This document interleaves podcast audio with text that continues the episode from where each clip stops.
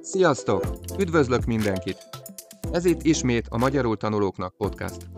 Ha szívesen támogatnád a munkám, akkor hívj meg egy kávéra a www.patreon.com per csőszapa 72 oldalon. Ugyanitt hozzáférhetsz a podcast transzkriptjéhez is, ha jégkrém ice cream szinten támogatsz. Ha pedig prémium taggá válsz, a transzkript mellett három interaktív feladatot is kapsz, természetesen megoldásokkal együtt. Jó szórakozást és stresszmentes tanulást a www.patreon.com per csőszapa 72 oldalon. Kedves hallgatók! Ma négy régi magyar mondát fogok felidézni nektek. Pont ezzel a címmel, hogy régi magyar mondák, létezik a magyar őstörténetnek egy meseszerű változata, amit gyerekkoromban nagy szeretettel és lelkesedéssel olvasgattam. Lengyel Dénes rendezte ezeket egy kötetbe, én pedig 1983. júniusában évvégi jutalomkönyvként jutottam hozzá. Az első választásom a csodaszarvasra esett. Ez egy nagyon rövid sztori, amiből az derül ki, hogy Hunor és Magor, a két fivér, egy nőstényszarvast üldöztek vadászat alkalmával, és eljutottak a Meotis mocsarai közé. Ez a terület a mai Azovi-tenger északi partjánál fekvő öböl lehetett. Sajnos azon a környéken manapság is súlyos harcok dúlnak oroszok és ukránok között. A legendában viszont erre a mocsaras vidékre vezette el az a bizonyos csodaszarvas a két fiút, akiktől később, a, szintén a legenda szerint, a hunok és a magyarok származtak. Ez azonban csak átmeneti ideig volt a magyarok szállás területe, később innen is továbbáltak. A következő, ami magával ragadta gyerekkori fantáziámat, a vérszerződés volt. E a 819-es évben ország vezére feleségül vett egy Emese nevű nemesi származású leányt. Az egyik verzió szerint már terhes volt fiával, amikor egy éjjel álmot látott. Az álomban rászállott egy turulmadár, és attól esett teherbe, míg más források szerint csak Emese tudomására hozta a mágikus madár, hogy méhéből patak fakad, és idegen földön sokszorozódik meg, mivel ágyékából dicső szent királyok fognak származni. Mivel ezt a képet álmában látta, fia ezért kapta az álmos nevet. Ezzel tulajdonképp egy nem tervezett ötödik mondát is beiktattam, hiszen majd csak ez után érkezünk el a vérszerződéshez. A később megszületett Álmos herceg tehát valóban bölcs és köztiszteletnek örvendő vezérré vált. Időközben a mondabéli ország már kicsinek bizonyult az egyre népesebb ősmagyarság számára, akik akkoriban hét fő az úgynevezett hét magyar vezetése alatt éltek. Már hallottak Pannónia földjéről, és a szállongó hírek alapján az a föld valaha Attiláé volt, akinek leszármazottja volt maga Álmos is. A vezérek elhatározták, hogy egyességet kötnek, és szabad akaratukból választanak egy közös vezért, aki mindannyiuknak parancsolója lesz és vezeti őket. Ezt a fontos szerződést az akkori pogány szokások szerint úgy szentesítették, hogy vérüket egy edénybe csorgatták, és arra tettek esküt.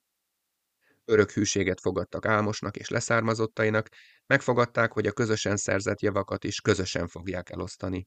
Az Álmost megválasztó vezérek örökre a fővezér tanácsadói maradnak.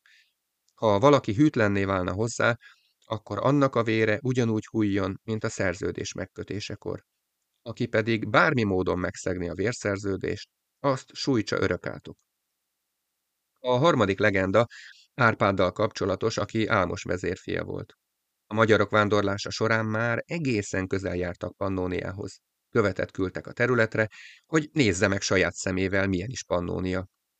A követ megtöltötte kulacsát a Duna vizéből. Fekete földből rögöket és némi füvet vett magához. Amikor hazatért övéihez, és megmutatta a vizet, földet és füvet, látták, hogy a föld jó, a víz édes, és a fű is megfelelő. Így visszaküldték a követet Pannónia fejedelméhez, Svatoplukhoz, és ajándékba adtak neki egy fehér aranyparipát, aranyozott nyereggel és aranyos fékkel a földért cserébe. Svatopluk megörült az ajándéknak, mivel azt gondolta, hogy ez az új társaság telepesként akar élni Pannóniában. Azt is válaszolta a magyarok követének, hogy vegyenek csak birtokba annyi földet, amennyit akarnak. A magyarok így is tettek, ám Svatopluk később vissza akart lépni az egyességtől. Parancsba adta, hogy üssék agyon a lovat, a nyerget dobják a Dunába, féket meg vessék a mezőre. Néhány üzenetváltás után egyértelművé vált, hogy a fegyveres harcot nem lehet elkerülni.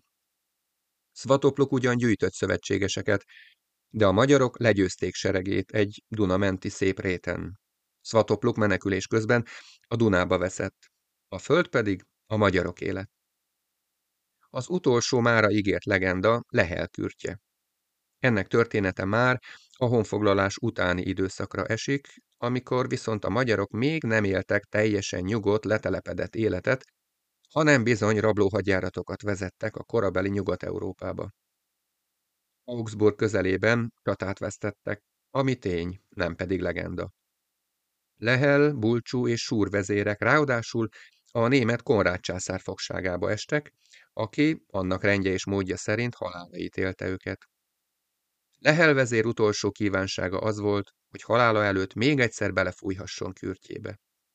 Mikor odaadták neki a kürtöt, fejbe csapta vele a császárt, aki nyomban szörnyet halt. A pogány szokások szerint, ha egy harcos megölt valakit csatában, az a túlvilágon a szolgájává lett. Így tette volna Lehel vezér a német császárt a szolgájává. A mondában több tárgyi tévedés is van, mivel annak a csatának az idején például nem Konrád császár uralkodott, ám bár a csatában harcolt egy Vörös Konrád nevű herceg is. Könnyen lehet, hogy a magyar krónikások ezzel a legendával akarták egy kicsit fényesebbre festeni az egyébként elég csúfos vereséget. Akit érdekel, megnézheti lehelkürtjét a Jászberényi Jász Múzeumban, bár az meg egy 12. századi itáliai elefántcsontból készült hangszer. Cserébe legalább hiányzik belőle egy darab. Zárásként még annyit mondok el nektek, hogy a mai első két legendában szereplő szarvas és ló mind a mai napig nagy tiszteletnek örvendenek Magyarországon. Szarvas gyönyörű állat, a környékünkön található Gemencben minden ősszel szerveznek túrákat, ahol élőben hallgathatjuk a szarvasbikák bőgését. A ló pedig egyre népszerűbb hazánkban, egyre több a lovasiskola, és a fiatalok is szívesen tanulnak lovagolni. Pszichológusok is alkalmazzák a lovas terápiát bizonyos, lelki eredetű betegségek kezelésére. Két csodálatos és misztikus állat. Mára ennyi volt, kedves hallgatók. Magyarul tanulóknak készített Patreon felületen megtalálod a szöveg átiratát, hozzátartozó feladatokat és megoldásokat is. Ezeket WordWall-ban készítettem el, és szerintem elég a legelső típusban megcsinálni mindegyiket. Az oldal felajánlja ugyanazt a feladatot, még vagy négy formában, de ezek tartalmilag mind ugyanazok lesznek. Ha kérdésed van, írd meg nyugodtan, és válaszolok. Ha teheted, kérlek támogasd a munkámat. Viszont hallásra! Sziasztok!